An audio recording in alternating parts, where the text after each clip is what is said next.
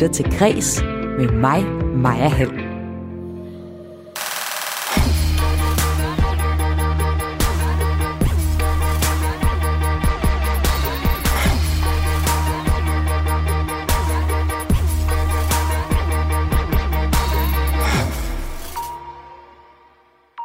Michael Dyrby, tidligere nyhedsdirektør på TV2, har gjort alt forkert i sin kommunikationsstrategi.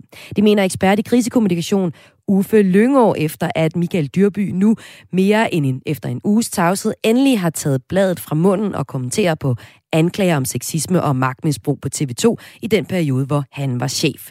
Og det er første historie her i dit daglige kulturprogram Kreds på Radio 4. Et program, hvor det også skal handle om, at en af verdens største komikere, Ricky Gervais, i morgen giver show i Danmark. Han er mange millionæren, der har gjort karriere i Hollywood, og alligevel er lykkes med at fremstå som en jævn folkelig mand, der tjener folket med sin komik, når han spider Hollywood-eliten for ja, eksempelvis til Golden Globes. Han er frækkere end de fleste, men hans ømmepunkt, det er dyrevelfærd. Jeg tegner et portræt af den succesfulde komiker i selskab med komiker Anders Fjelsted og comedy-nørd Torben Sangil.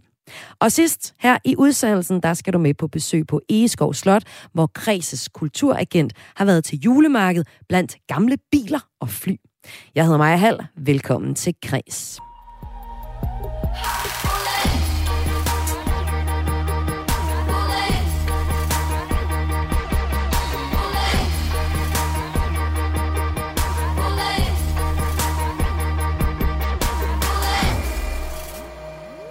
Jeg har krænket. Jeg har været magtfuldkommen. Jeg har haft upassende forhold.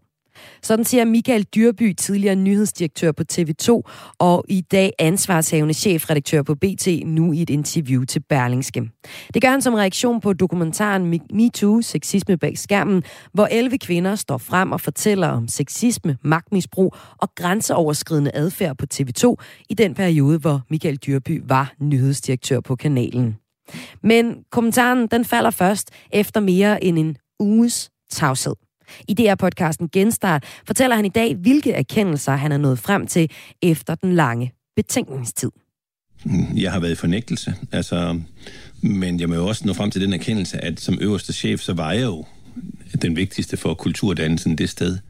Og ja, jeg kender også, at øh, jeg har haft upassende forhold på TV2, forstået på den måde, at jeg jo var chefen og havde magten. Og det må man ikke. Det skal man ikke. Det var upassende, og det undskylder jeg simpelthen for.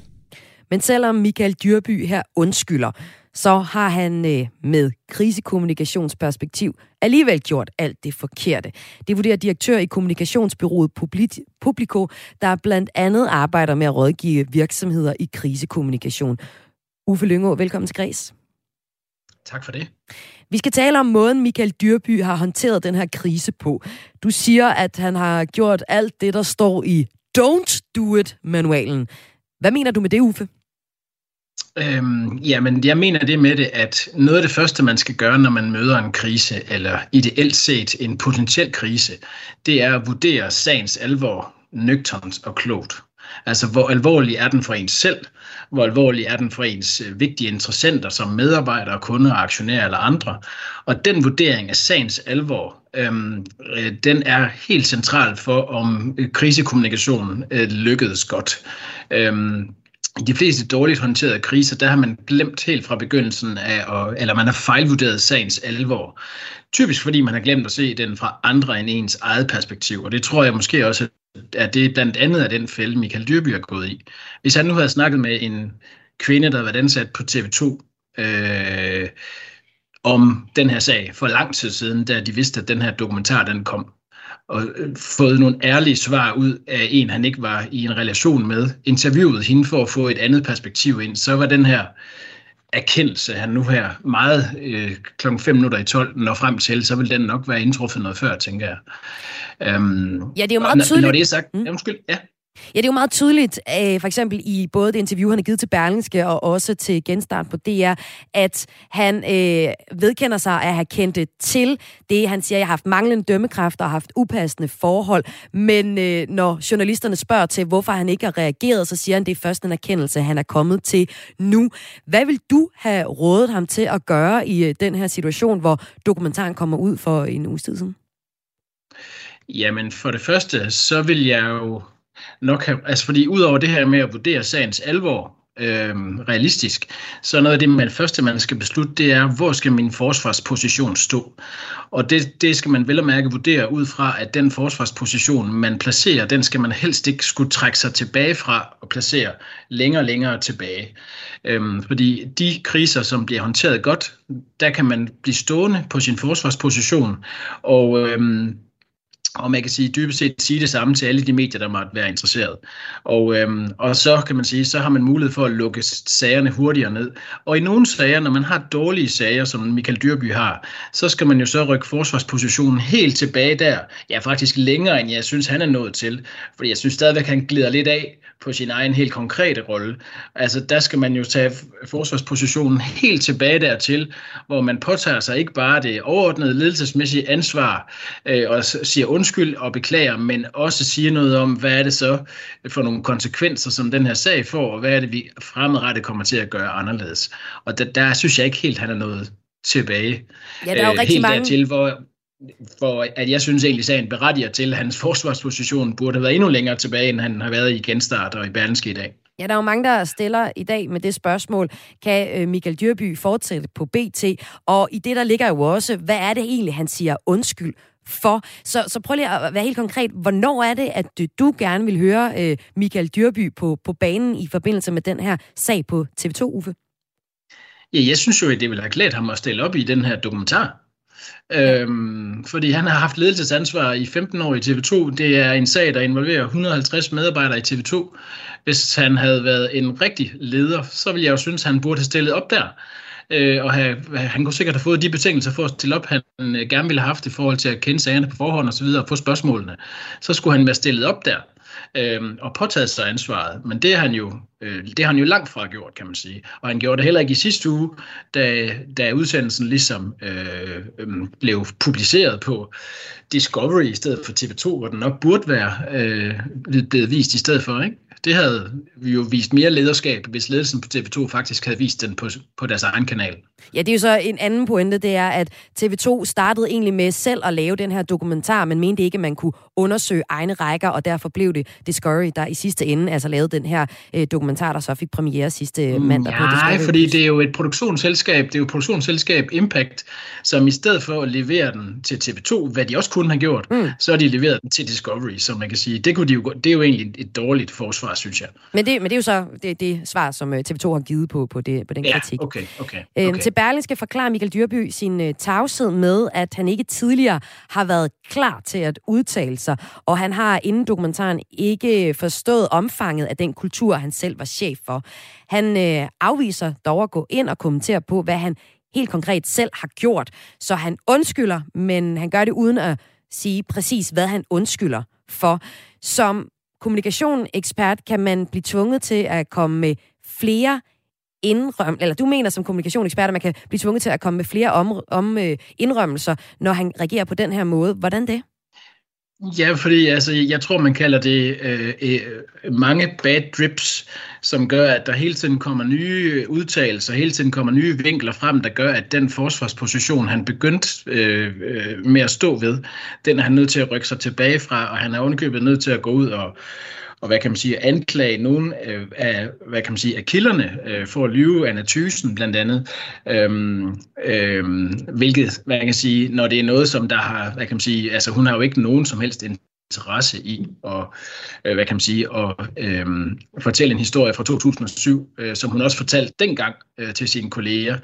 Øh, så, så, så jeg synes, han, han har gjort mange ting øh, galt. Han har selvfølgelig også været en pressemand, men han burde bare have format. Hvis han er så dygtig, som han jo har travlt med at fortælle i alle interviews, så, så skulle han have håndteret den her sag dygtigere. Og en ting i det, det vil så være at være stillet op til, til dokumentaren i, i første omgang. Er der andet, han skulle have gjort det anderledes? Øhm, ja, altså han skulle have rykket sin forsvarsposition helt tilbage dertil, hvor jeg mener, den skulle have været fra starten. Og så skulle han have stillet op. Øhm, altså det er jo også fesen af en mediechef, der i alle mulige sammenhænge, både på TV2 og på BT, øh, klandrer øh, virksomhedsledere eller politikere, hvis ikke de vil stille op, øh, når de kommer i modvind. Når han så selv møder mod, modvind, jamen så vil han kun give skriftlige svar, og han vil kun stille op til, hvad kan man sige, øh, til, til nogle udvalgte få medier. Øhm, Øh, altså, hans souschef, øh, Jonas Kulratje, inde på BT, måtte sågar ud i en radioudsendelse og beklage, at de ikke at de blev til grin på BT, fordi de ikke var i stand til at få en kommentar fra deres egen chef. Så man kan sige, hvad der egentlig i første omgang var en, en sag, som smitter dårligt af på TV2's omdømme, den ender jo så i virkeligheden også med at sværte øh, BT's omdømme, selvom den her hovedsagen jo egentlig ikke handler om BT. Uffe Lyngø, som, øh, som kommunikationsmand, øh, skal lige prøve at forstå, hvor er det, du mener, at han skulle være gået øh, længere tilbage i tiden og, og undskyldt for? Nej, ikke længere tilbage i tiden. Han skulle bare have rykket sin forsvarsposition helt der tilbage, hvor han, der hvor han er tæt på at være i genstart i dag, øh, siger, at han har simpelthen fejlvurderet øh, kulturen. Mm. Han har simpelthen været magtfuldkommen, han har simpelthen været blind for sin egen magtudnyttelse og den rolle, han selv har spillet, og det ansvar, han selv har haft for den kultur. Der skulle, altså, den skulle han sådan set have taget up front, og den kunne han egentlig have taget allerede i dokumentarudsendelsen. Han har jo haft mulighed for at tænke over det her i seks måneder, mens at uh, Impact de har produceret den her dokumentar.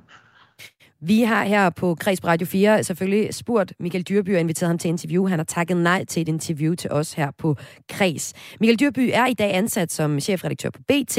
Vi vil gerne have spurgt, han, øh, spurgt Anders Krab Johansen, der er koncernchef for Berlingske Media, der står for BT, og dermed Michael Dyrby chef, om Dyrby med troværdigheden i behold kan fortsætte i den stilling, og øh, hvilken situation det sætter hans ansatte i. Han har jo ikke ønsket at medvirke og henvise sig i stedet til de udtalelser i andre medier. Han har givet, hvor han slår fast, at Mikkel Dyrby kan fortsætte som leder på BT, og at han under sin ansættelse på avisen har øh, øh, citeret opført sig ordentligt. Som du ser det, kan det her... Øh, kan det her sådan, som en dårlig sag for BT at ende med en dårlig sag for hele koncernen Berlingske Media, som ejer BT, at de kan blive tvunget til at, at rykke sig på et punkt?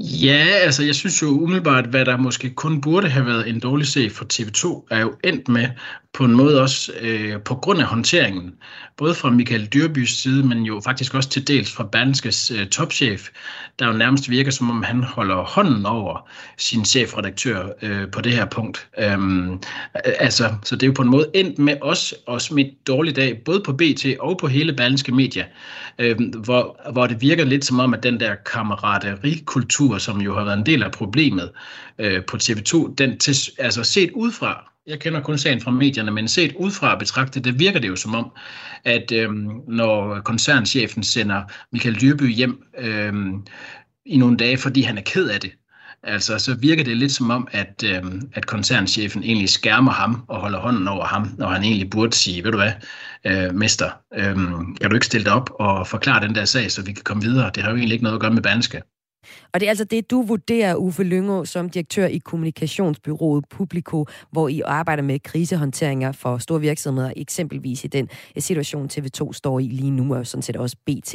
Hvis vi giver eh, den her historie et perspektiv, jamen altså spørgsmålet er jo også, om man overhovedet kan håndtere de her MeToo-sager godt kommunikations kommunikationsmæssigt. Men jeg ved, du har et eksempel med, hvor du mener, at kommunikationsmæssigt, så har man faktisk reageret på en måde, der fungerer. Det er sagen om DR's pigekor, hvor det også kom frem, at der over en lang årrække har fundet sexisme, grænseoverskridende opførsel og uønsket seksuel opmærksomhed til stede i DR's pigekor. I øh, november inviterede Danmarks Radio tidligere medlemmer af pigekoret ind i DR-byen, hvor DR's generaldirektør Maria Brønd sagde sådan her. Undskyld at det er svigtet jer. Det var ikke jeres skyld. Det var DR's ansvar. Maria Røberund siger her undskyld. Vi har også hørt uh, Michael Dyrby sige undskyld i, uh, i morges i uh, programmet Genstart. Hvordan har DR kommunikativt klaret sig rigtig godt i den her sag om pigekodet ifølge dig? Jamen, det er jo et meget øh, pædagogisk øh, godt eksempel, det her, fordi øh, som jeg tror, at fremtidige øh, krisekommunikationskurser kommer til at bruge den her sammenligning, fordi øh, i substansen, der er det jo vigtigt at understrege, at der er DR-sagen jo faktisk værre. Her er der tale om i mange tilfælde børn, men i hvert fald mindreårige piger, øh, som igennem tre årtier er blevet krænket øh, af øh, medarbejdere i DR. Øh, så det er egentlig en værre sag, og det er jo ikke en sag, der er slut endnu. Der er også en diskussion omkring kompensation, som DR selv har taget initiativ til. Men det, som DR's generaldirektør lykkedes godt med, det er at give en oprigtig, autentisk undskyldning. Det er at stille sig op øh, på Twitter og tage hele diskussionen med Twitter Danmark, det er at sige ja til interviews med samtlige medier, som, øh, som har ville have et interview med hende. Og hun har stået på den samme forsvarsposition, øh, og med den samme beklagelse, øh, og med den samme oprigtige undskyldning, øhm, som jeg egentlig tænker ville have klædt Michael Dyrby øhm, fra, fra, fra begyndelsen af, så man kan sige, det er sag er egentlig værre i substansen, men den fylder mindre øh, og smitter mindre øh, negativt af indtil videre, vil jeg vurdere på DR's omdømme, fordi den er øh, kommunikationstaktisk er meget bedre håndteret. Tak for den analyse, Uffe Lyngå, direktør i kommunikationsbyrået Publikum. Vi ville til udsendelsen her kreds i dag, som sagt gerne har haft talt med koncerndirektør for Berlingske Media, Anders Krab Johansen, men han har ikke ønsket at medvirke. Vi ville også gerne have talt med Michael Dyrby selv, men han har ikke haft mulighed for at medvirke. Om lidt her i Græs, der er dit daglige kulturprogram på Radio 4. Der skal vi en tur til Fyn, hvor vores kulturagent Zachary Åsen har besøgt Egeskov Slots julemarked. Men før vi kommer til det, så skal vi nørde en af verdens, ja måske, største komikere, Ricky Gervais, som i morgen aften gæster Royal Arena i København. Du lytter til Græs med mig, Maja Hall.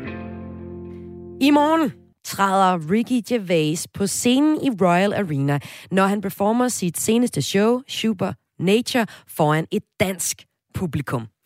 Ricky Gervais, altså, han er en, måske en af verdens største komikere, måske, hvis ikke den største. Og det skyldes blandt andet succeser som mockumentary-serien The Office, hans øh, vidt omtalte værtskab for Golden Globe, selvom man ikke er øh, comedy-nørd eller fan, så har man måske øh, hørt nogle af de ting, han siger til det Award Show. Så har han også lavet serien Extras, podcastserien The Ricky Gervais Show, et legendarisk øh, podcast-show, der har sat øh, nye højder for, hvad man kan lave som podcast, eller i hvert fald øh, lagt rammen til det. Så han har også lavet film som The Invention of Lying, og senest også Netflix-serien After Life. Han vil ja, han laver, har mange forskellige genrer og øh, gør det rigtig godt i mange af dem. Og i dagens udgave af Kreds, der tegner jeg et portræt af Ricky Gervais. En mand, der ifølge mine næste gæster er særlig interessant, fordi han som komiker er en af de frækkeste. Og så har han et øh, bemærkelsesværdigt ømt punkt. Han går nemlig med liv og sjæl ind for dyrevelfærd. Nu kan jeg sige velkommen til to af mine fineste kollegaer på Radio 4 fra Comedy-kontoret og dansk komiker Anders Fjeldsted. Velkommen til Græs. Mange tak. Og også fra Comedy-kontoret, en af de skarpeste comedy-nørder, Torben Sangel. Velkommen til dig. Tak. Og hvis vi starter med dig, Torben Sangel. Du synes, at Ricky Gervais er interessant, fordi han er en rimelig fræk komiker. Hvordan synes du, han er det, Torben? Jo, men altså, jeg synes, han er interessant af mange grunde, men, men den der frækhed, den, øh, den ligger meget i, at han jo, altså især som vært for Golden Globe, øh, lige tager den en tand længere i forhold til at udstille de her øh, Hollywood-stjerner. Øh, og det er jo en af de ting, han, han selvfølgelig er blevet meget kendt for. Og det kan han blandt andet gøre, fordi han kommer udefra, altså fra England, og derfor ikke selv har nogen, øh, ikke har lige så store aktier i det miljø, som en amerikansk komiker ville have. Og så er han bare i det hele taget altså virkelig skarp i sin, øh, i sin comedy. Han er dygtig. Og øh, vi får et eksempel på det der Golden Globe lige om lidt, men først kunne jeg også lige godt tænke mig at, øh, at høre dig, Anders, som komiker. Hvad er du sådan særlig inspireret ved ved øh, Ricky Gervais? Mm, jeg er nu ikke øh, specielt inspireret af Ricky Gervais øh, direkte, øhm, men jeg synes, han er god. Han er jo lidt speciel i forhold til andre stand-up-komikere, ved at han blev øh, meget kendt og berømt, øh, inden han blev stand-up-komiker. Han mm. lavede jo... Øh, han lavede jo uh, The Office og Ricky Gervais podcast først. Og så begyndte han at lave stand-up, så han har sprunget nogle led over i forhold til os andre. Men altså, når man er som komiker sidder og, og snakker om dygtige komikere, er Ricky Gervais så måske mere for, for folket, end en, en man sådan bliver inspireret af? Ja, det jeg hørte sige, Anders. Jeg tror i hvert fald, i comedy-miljøet er der ikke mange, der vil nævne Ricky Gervais som en af de bedste eller dygtigste. Det tror jeg faktisk ikke. Det er mere i billetter, at han sælger rigtig godt. Ja, og det, tror, og det tror jeg også, han gør dels på grund af nogle af de ting, han har lavet, som ikke har været stand-up. Ja, for eksempel The Office, som vi også kommer ind på i snakken her. Fordi vi skal jo nørde den her 60-årige gamle britiske komiker, og øh, jeg har fundet nogle eksempler frem. I kommer også med nogen. Vi skal jo høre nogle eksempler, og jeg synes, det vil give god mening at starte med Golden Globe. Fordi det er øh, jo, altså, det er den her amerikanske film- og tv-prisuddeling, som øh, han har været vært på, og øh, når han har været vært på det, så har han altid haft et behov for at komme med en masse stikpiller mod Hollywoods mest kendte ansigter. Øhm, for eksempel så gør han det ved det ene awardshow øh, et stort nummer ud af øh, meget sarkastisk at gentage igen og igen, hvad verden dog skulle gøre uden skuespillere. Et eksempel, øh, der viser, at han ikke sådan rigtig ligger fingre imellem, det er fra 2010, hvor han får smidt en stikpille afsted til Mel Gibson. Det er et ultrakort klip, så øh, hæng på her. Honestly, I like a drink as much as the next man. Unless the next man is Mel Gibson. Ja, her henviser han til, at Mel Gibson blev taget for spirituskørsel i 06 og blev, ja, ja, fik jo blandt andet også sagt nogle ret antisemitistiske ting. Det er jo et også uh, sådan blevet lidt en aparte følgetong, der øh, er fortsat ved Ricky Gervais værtskab i, i 16, hvor han også sendte et par jokes afsted mod Gibson, og det er blevet hans øh, lille ting, i hvert fald lige de der på år. Men øh, lad os lige prøve at, at høre Anders som komiker. Øh, hvordan er han interessant i øh, som vært på øh, øh, Golden Globe? Jamen, er nu interessant i den forstand, at der har jo altid været en tradition for, at værterne til de her awardshows, som det så har været Oscars eller Golden Globe eller lignende, de stikker lidt til alle de kendte, der sidder der og kommer med nogle jokes. Men uh, Ricky Gervais, han tager den bare lige skridtet videre og laver nogle jokes, der er lige tanden hårdere og, og mere rammende og personlige. Han finder jo tit øh, de her øh, skuespillers svagheder, som at Mel Gibson har, har haft den her øh, øh, ting kørende, ikke? Og, og der finder han, og så stikker han kniven ind, ikke?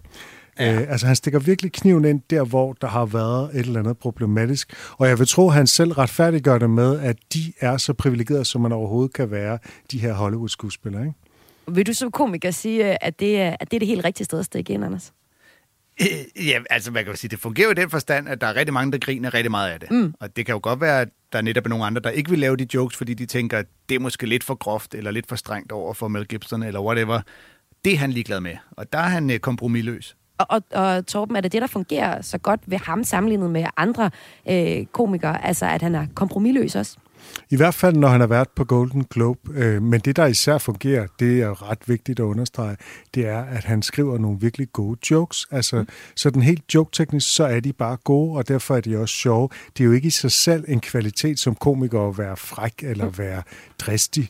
Det, det skal jo kunne følges op af, at det er næsten sådan som tommelfingerregel, at jo, jo hårdere en joke er, det sjovere skal den også være.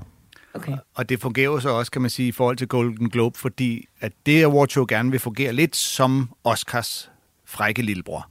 Så, så han ville jo nok ikke kunne slippe afsted med de her jokes, hvis han var Oscar-vært. Men fordi Golden Globe er et lidt andet awardshow, så kan han bedre lige være den tand frækkere end dem, der laver jokes til Oscars. Og Golden Globe har jo virkelig kunnet nyde godt af det her, for det har fået sat dem, altså det har givet dem langt mere sådan øh, opmærksomhed. Ja, fordi præcis. man altid har skulle se, hvad har Ricky Gervais nu sagt? Ja, lige præcis. Hvor man kunne tro, at nu skal han ikke have lov til det mere. Han har været langt over stregen. Så har de tænkt, hey, lidt ligesom clickbait. Ja, ja, ja, ja. Men nu stopper den jo så. Han skal ikke være vært længere på Golden Globe. Det kan godt være, at vi kommer til at glemme det. Men mindre vi kan finde en komiker eller en anden vært, der kan, der kan gøre det lige så godt. Han er svær at følge efter i hvert fald. Er han det? Der er ikke nogen, der, der kan det på samme måde som ham.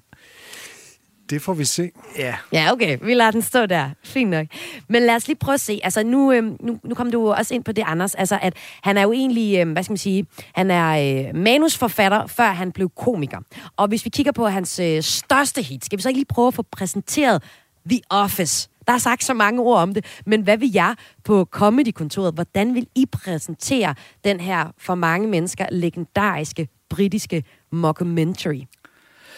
Og altså til at starte med var det i hvert fald for, for rigtig mange mennesker øh, det første møde med genren mockumentary. Ja, den har været genre-definerende. Ja.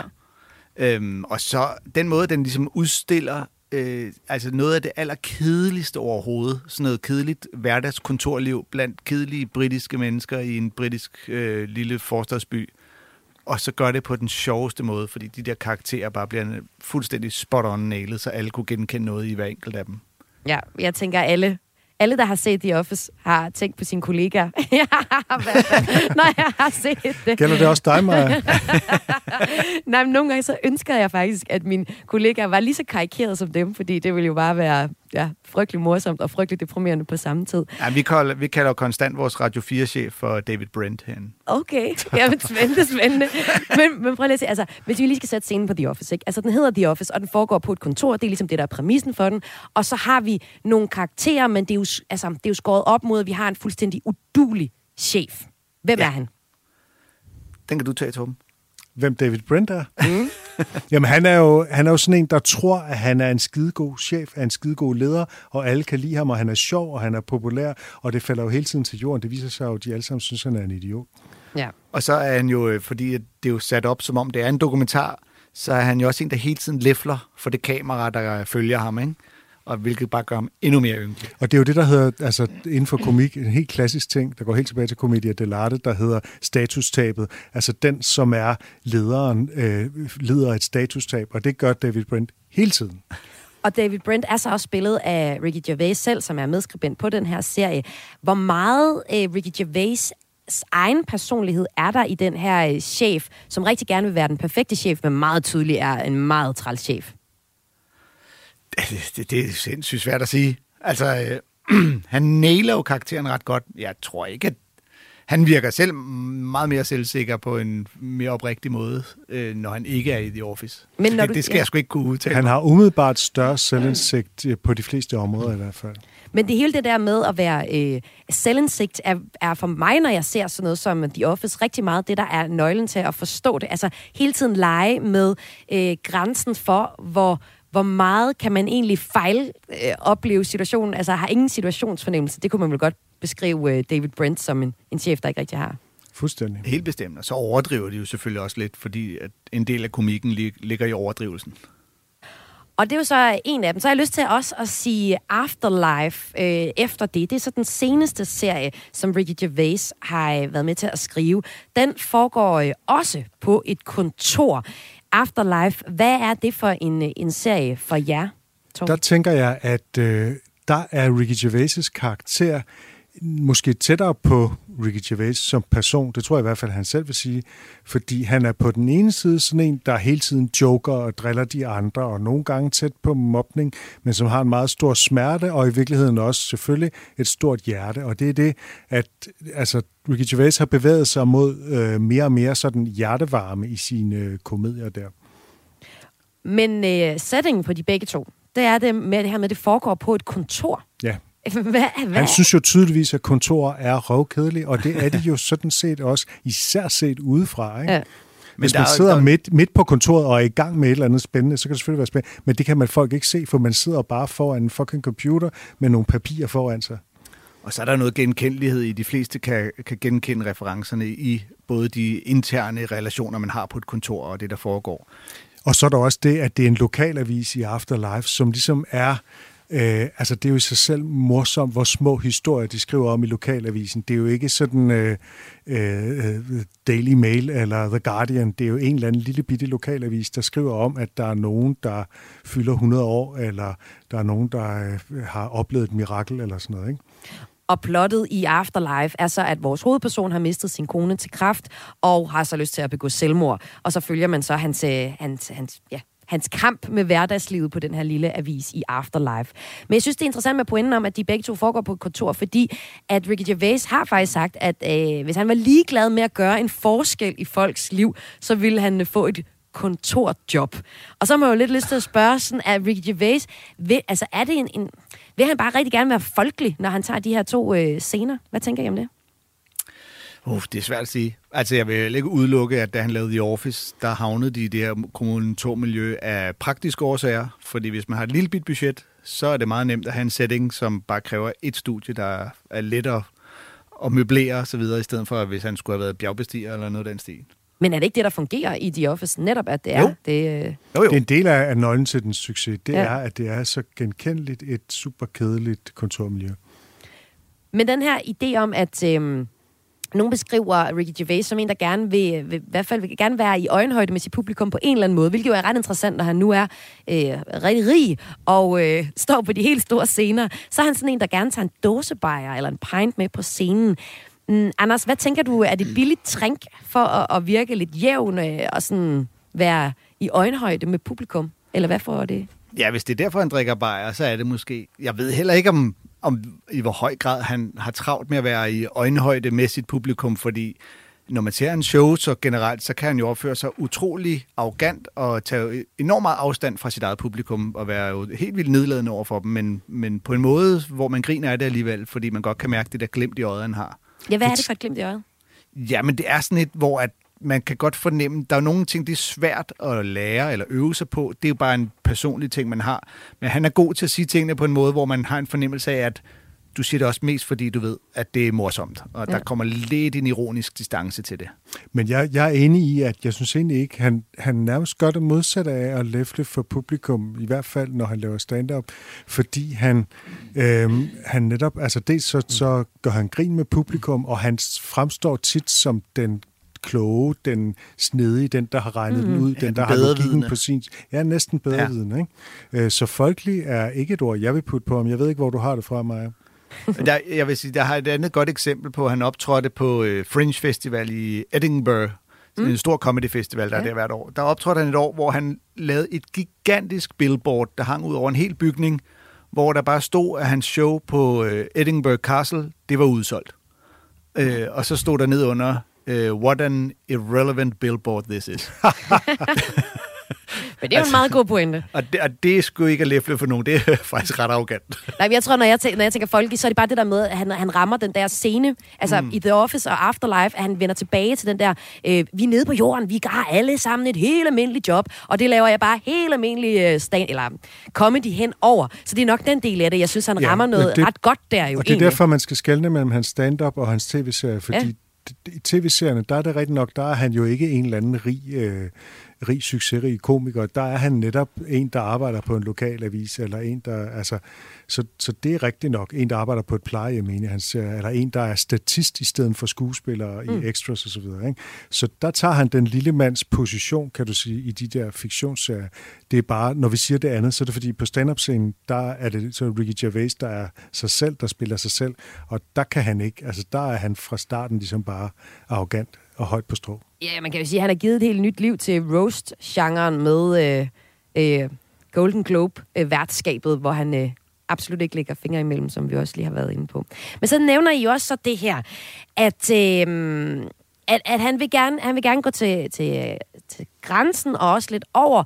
Han vil faktisk gerne være et, hmm, kan man sige, et fyrtårn i kampen for ytringsfrihed og kampen for det rationelle. Det er i hvert fald sådan, det selvbillede, man godt kan få en, en opfattelse af, at han har. Ja. Øhm, der er jo ikke nogen hemmelighed, at, at Ricky Gervais er en... Øh, altså, en hver dygtig komiker er, går jeg ud fra, I kan give mig ret i, er grænsesøgende, er provokerende, og det er der, det sjove, det ligger i. Men han er også en trodsig komiker, er lidt en Rasmus modsat. Han insisterer på at tage nogle emner op, der kan være ekstremt provokerende. Øh, jeg har lyst til at tage det eksempel nu fra øh, hans seneste tur, Humanity. Det er øh, øh, Caitlyn Jenner, der er omdrejningspunktet. Det, øh, hun var engang en mandlig øh, OL-atlet ved navn Bruce Jenner, men i dag er hun øh, lever Kylie og øh, Kendall Kardashians far så som kvinde, fordi Gervais så var træt af, at nogen havde kritiseret ham for at kalde Jenner for Bruce Jenner, for det var altså det, hun hed, før, hun, øh, før at hun skiftede køn. Igen en meget kort klip her, men måske fatter man pointen. My crime was that I dead named her. Now, I'd never heard that term, you know, before a day after the Golden Globes, and that was saying her old name and even acknowledging that she used to be a man. But she did. I... Ja, prøv lige at fortælle, hvad er det, der sker i det her klip? Jamen, øh, der, der sker jo det, at han refererer til en, en tidligere episode, han har været ude for, netop at få kritik for nogle af sine jokes, øh, at han har øh, det, man så kalder dead name, som er en ting, som nogen kender til, og han tydeligvis ikke kender til.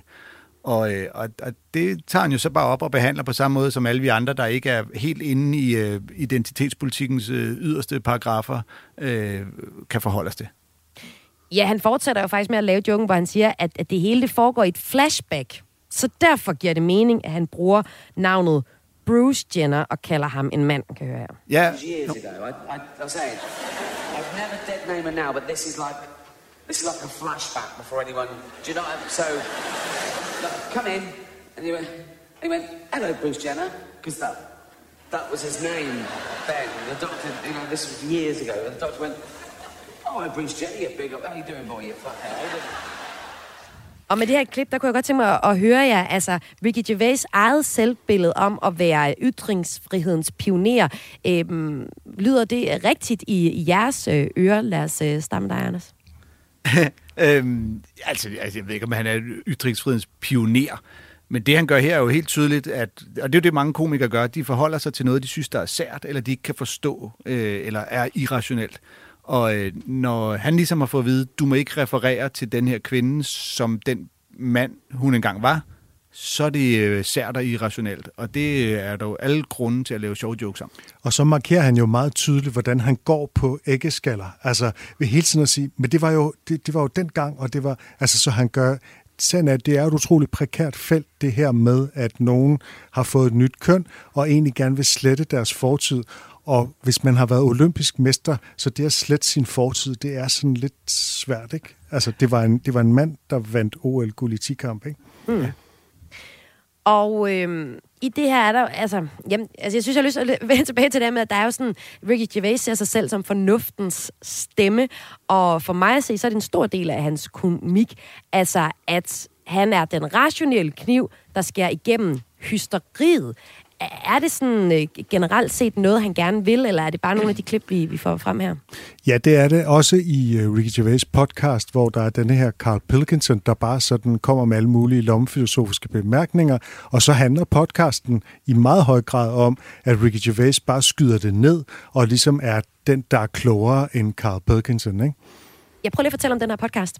Jamen, det er simpelthen bare deres tidligere producer, øh, ham og Steven Merchant, altså Ricky Gervais og Steven Merchants tidligere producer, Carl Pilkinson, er en spøjs type, der bare siger, hvad han tænker højt og står fast ved det, uanset hvor absurd han får at vide, det er øh, i mødet med de to andre. Og det er så især Ricky Gervais, der fører for ved at modargumentere ved at være rationel, ved at være vidne om alle mulige øh, emner og sådan noget. Ikke? Og så latterliggør han ham sådan på grænsen til mobning. Men grunden til, at det ikke virker som mobning, er, at Carl Pickinson, han aldrig ligesom bliver stødt over, hvad der foregår. Han, han fortsætter bare med at argumentere for det, han er kommet til at sige. Og, øh, og, og podcasten blev så populær, fordi det var en af de første øh, podcast af den slags, som nåede ud til rigtig mange mennesker. Det er også derfor, han sidenhen er blevet kaldt The Podfather.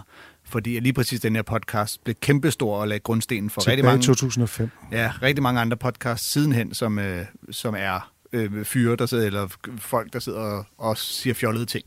Og hvis man godt kunne tænke sig at høre mere om lige præcis den podcast, så har I i Comedy-kontoret lavet et helt program om det, man kan finde tilbage fra en måneds tid siden, tror jeg det er. Den er god. Og dig, der lytter med, du lytter til Kreds her på Radio 4. Det er dit daglige kulturprogram, og i dag der prøver jeg at kigge på træt af, hvem Ricky Gervais er, i forbindelse med, at han giver et stort show i morgen i Danmark. Og med mig til at hjælpe mig med det, der har jeg Torben Sangel og Anders Fjeldsted fra Comedy-kontoret, der er et Radio 4-program. Øh, og øhm, det sidste, vi lige skal omkring i, det er jo, at man siger, okay, han vil gerne ligesom være øh, den, der ligesom Ja, Ricky Gervais har ofte udtalt kritik af cancel culture, men, ved, øh, men i det, så ligger der sådan et lille øm punkt, jeg synes er så interessant ved ham. Fordi hvis man følger med Ricky Gervais på Twitter, så er han en mand, der har et billede af en kat som profilbillede, og en, øh, en, ham selv, der leger med en hund som, øh, som headerbillede derinde. Han er en kæmpe dyreretsforkæmper. Prøv lige at fortælle, hvad er det med ham og dyrerettigheder, Torben? Det er især på Twitter, man kan se ham udfolde sig der. Det er, at han går ind i den ene diskussion efter den anden, som er sådan øh, dyrerettigheds, øh, dyreaktivist øh, forkæmper. Og det mærkede man for alvor, da giraffen Marius blev slagtet i zoologisk have, mens øh, børn så på. Øh, for der opfordrede han faktisk til, at man cancelede øh, zoologisk have. Øh, så der har han selv øh, været en del af cancel culture. Og der var det også som om, at den rationalitet, han ellers står for, den røg fløjten, fordi det var som om, at han overhovedet ikke forstod, hvordan en zoologisk have fungerer i forhold til bevarelse af dyrearter og det ene og det andet, men at han bare ligesom var helt almindelig ophidset over, at nogen slog et dyr ihjel. Så, øh, så bliver han pludselig offer for sin egen øh, følelse og mavefornemmelse. Ja. Hey, det er en hyggelig. Er han en hyggelig? Nej, det ved jeg ikke, om man er. Ah, okay. Altså lige det her er jo et eksempel på det, kan man i hvert fald sige, men det kan man jo næsten finde med alle personer, hvis man leder. Ja, hvem kan sige sig fri for det? Vi skal også lære et eksempel fra hans show Fame, hvor han fortæller om sin øh, uh, udulige religionslærer, der forsøger at forklare Gud til nogle skept, ja, en ret skeptisk øh, elev i form af Gervais selv. Det er altså ham, der spiller eleven. Everything that happens, God does. He's done everything. Everything that happens, He means to happen. He's on top of it. He's everywhere. And everything He does is good. And I went, well, that's clearly not true either. Why are newborn babies taken from their parents? They're innocent. What, why are some people born into abject poverty? And he went, because God moves in mysterious ways. That is the theological equivalent of going, look over there. It's not an answer, is it?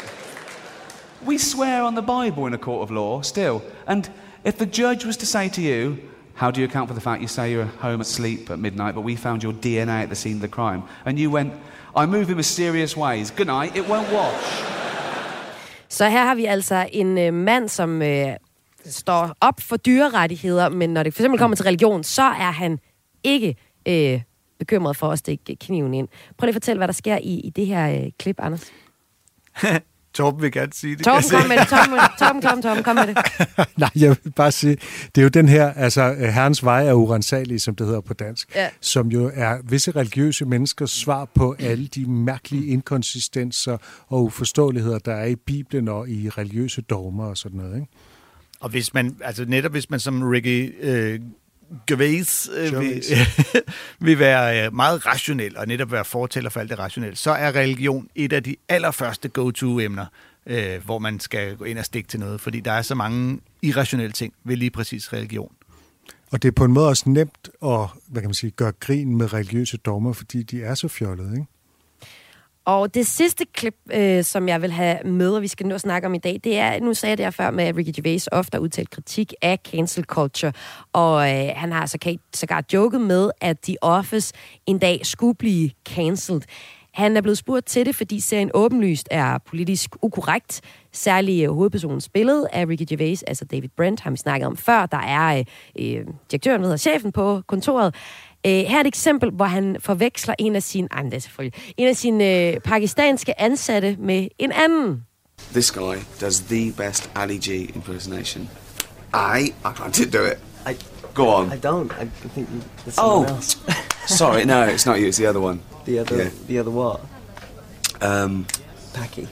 ah, that's racist.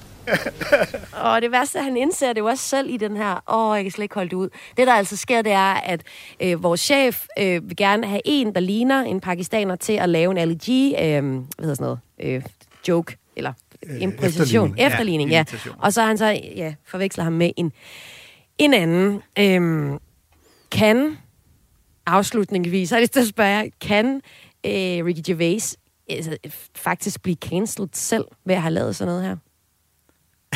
Det er jo svært at svare på. Altså lige den her, det, der vil jeg sige, det, den udstiller jo netop altså bare uh, David Brents hyggeleri og, og racisme, øh, og betragter det jo ikke som rigtigt, så det tror jeg ikke, han kan blive cancelled for.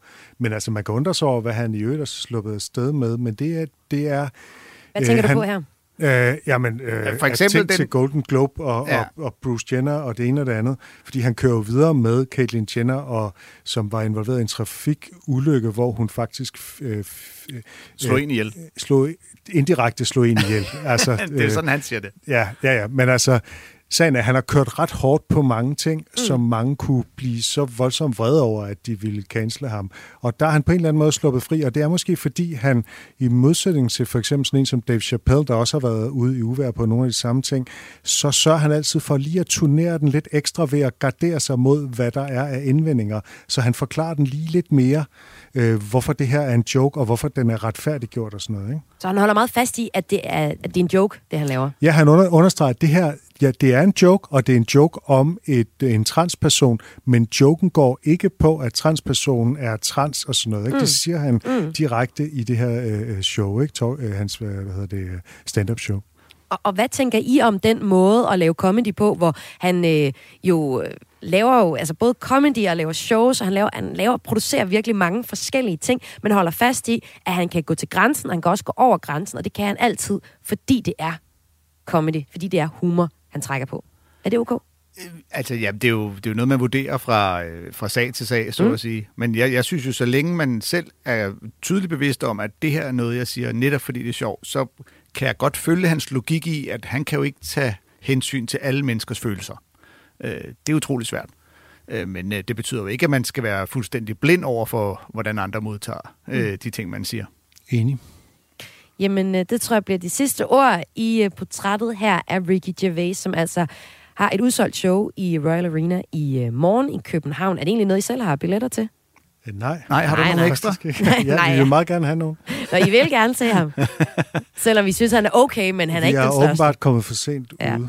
Jeg tror, der er rigtig mange, der gerne vil opleve det, så Det derfor er bliver en væk. gigant petriskål af øh, corona-superspreder og Det er rigtigt. Det er overhovedet ikke værd at komme. Man kan se det hjemme.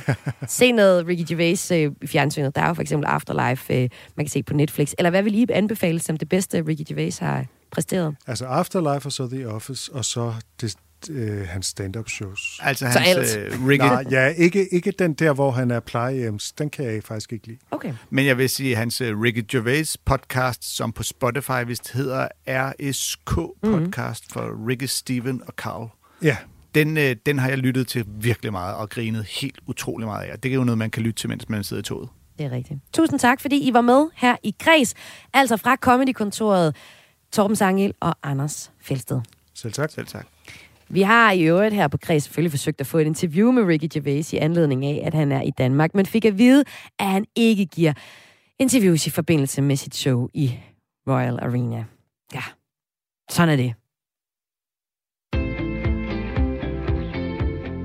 Du lytter til Kres med mig, Maja Hall.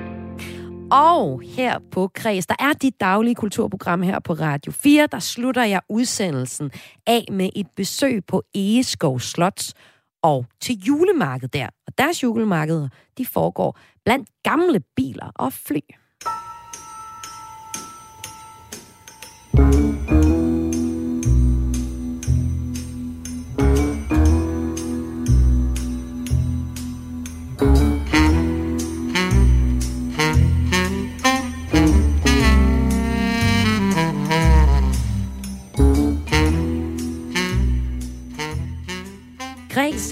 Kulturagenter fordelt over hele landet. Og øh, deres fineste opgave, det er at finde frem til de bedste kulturoplevelser i deres nærområde.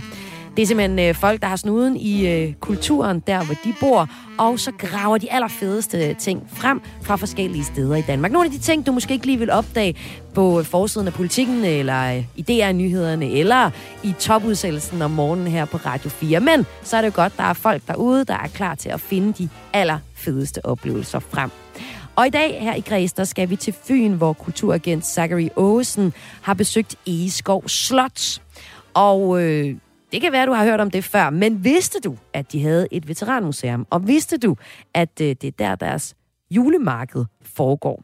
Det var i hvert fald det, Zachary Olsen var til her i weekenden. Altså til julemarkedet i Veteranmuseet på Egeskov Slot. Og det befinder sig jo så i, øh, eller, øh, ja, i det her veteranmuseet, som er fyldt med, øh, med veteranbiler og øh, kampfly, der hænger i loftet, og øh, gamle motorcykler og så videre.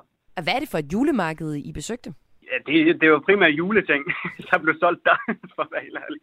Øh, der, og der, der er boder med smykker og hjemmelavede ting. så jeg fik købt en, øh, en øh, noget, øh, hvad hedder det, en, en ordentlig øh, ingefær, øh, hjemmelavet ingefærdrik eller et eller andet, som jeg faldt over. Så der var fyldt med nisser og øh, stjerner, og det er ret eventyrligt at, at, at gå der faktisk. Så... så er ikke dårligt, at der så hænger kampfly i loftet, vil jeg så sige. Så det gør det lidt mere spændende. Er det lidt for, lidt for begge parter at kigge på, kan man sige. så et helt særligt julemarked. Prøv at fortælle, hvad kan man se på øh, Veteranmuseet, hvis man kigger væk fra øh, julemarkedets nisser? Hvad er der så at opleve der? Der, der er blandt andet de her øh, veteranbiler jo, og der er veteran øh, motorcykler, der er gamle cykler også fra øh, ja, helt fra tilbage fra 1800-tallet. Der er sågar også en lille sjov butik, øh, hvor de har øh, gemt øh, gamle øh, ølflasker øh, og øh, medicin og en, en gammel købmandsbutik, sådan set, hvor du nærmest kunne få alt. Øh, øh, gennem, gennem tiderne. Altså det, det, det, er, det er ret interessant at, at, at være lidt i. Tænke sig tilbage i tiden. Ja, hvad var den største oplevelse ved at se Veteranmuseet på Eskov Slot?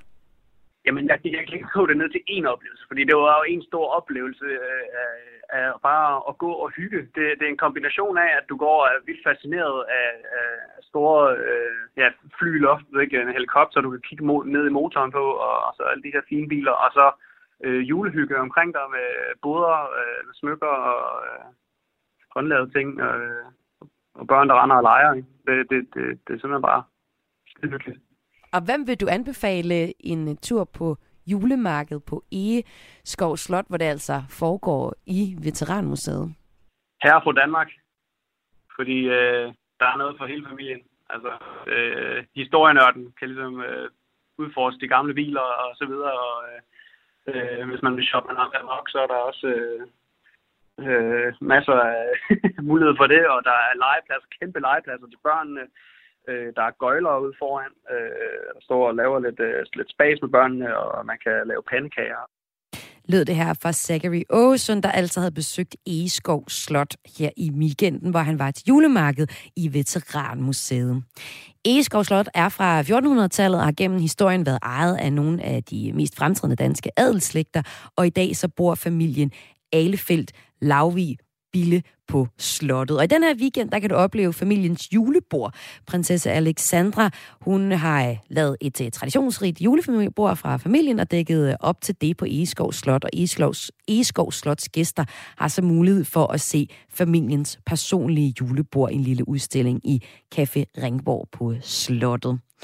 Og øh, Eskov Slot, det er sådan en genstand for rigtig mange forskellige arrangementer. Man kan både komme og se øh, dele af slottet, og altså også Veteranmuseet. Der er også et camping outdoor museum, Okay, det vidste du måske ikke eksisterede. Det gør der der.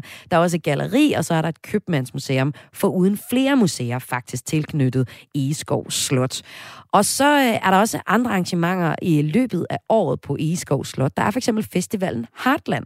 Den foregår, foregår næste år i øh, den 2. til den 4. juni, og er sådan, jeg vil kalde det en luksusfestival.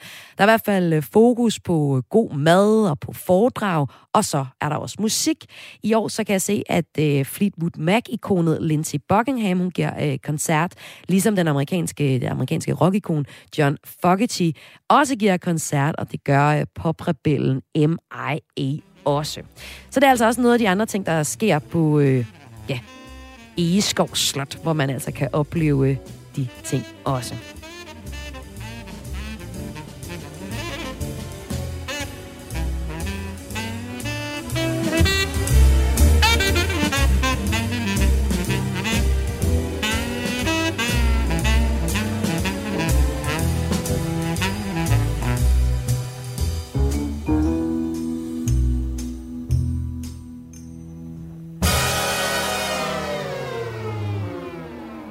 Og det var altså Fyn, vi var på i dag, hvor øh, det var vores kulturagent der, der havde fundet frem til Eskov Slot og nogle af de mange oplevelser, man kan få der. Hvis dig, der lytter med, godt kunne tænke dig at være kulturagent, så søger jeg nye agenter landet over til næste år. Og jeg kunne egentlig allerede godt tænke mig at høre fra dig, hvis du kunne tænke dig at, hvad kan man sige, en 3-4 gange i løbet af det næste halve år, og øh, fortælle om noget kultur i dit nærområde. Du skal altså være god til at have snuden i sporet, når det kommer til kultur og opstøve de allerfedeste oplevelser der, hvor du kommer fra. Og hvis du synes, du er det, jamen så send mig en mail på kreds-radio4.dk, og det er k r a e s radio4.dk, altså k r a e s radio4.dk. Skriv lidt om dig selv, og skriv, hvor du kommer fra, og så kan det være, at det bliver dig, der i øh, 2022 bliver en af vores kulturagenter her på Kreds. Og Græs, det er lige præcis programmet, du har lyttet til de sidste 55 minutter, hvor jeg har sendt et program, hvor vi blandt andet har med en krisepsykolog, har talt om øh, Michael Dyrby, altså tidligere nyhedsdirektør på TV2, om hvordan han har håndteret den dokumentarfilm MeToo Sexisme bag skærmen, der kom ud her sidste mandag. En dokumentar, der fortalte om sexisme og magtmisbrug på stationen. Og her var der en øh, krisepsykolog, der mente, at øh, den kunne Michael Dyrby godt have håndteret på en anden og bedre måde. Hvis du ikke har hørt det interview, så kan du finde programmet her som podcast. Det kan du der, hvor du plejer at lytte til podcast. Det kan du både finde på Spotify, du kan også finde det på Radio 4's, eller i Radio 4's podcast-app, og den finder du, øh, ja, inde på vores hjemmeside, eller så er der jo også en, øh, en helt konkret app, du kan hente. Programmet her var tilrettelagt af Lene Grønborg Poulsen, Søren Berggren Toft og Toge Gripping. Og mit navn, det er Maja Hall, og jeg har altså været din vært her på dit daglige kulturprogram Kreds her på Radio 4. Det er jeg tilbage med igen i morgen, men nu får du et nyhedsoverblik, og efter det, så er der eftermiddagsprogrammet Missionen.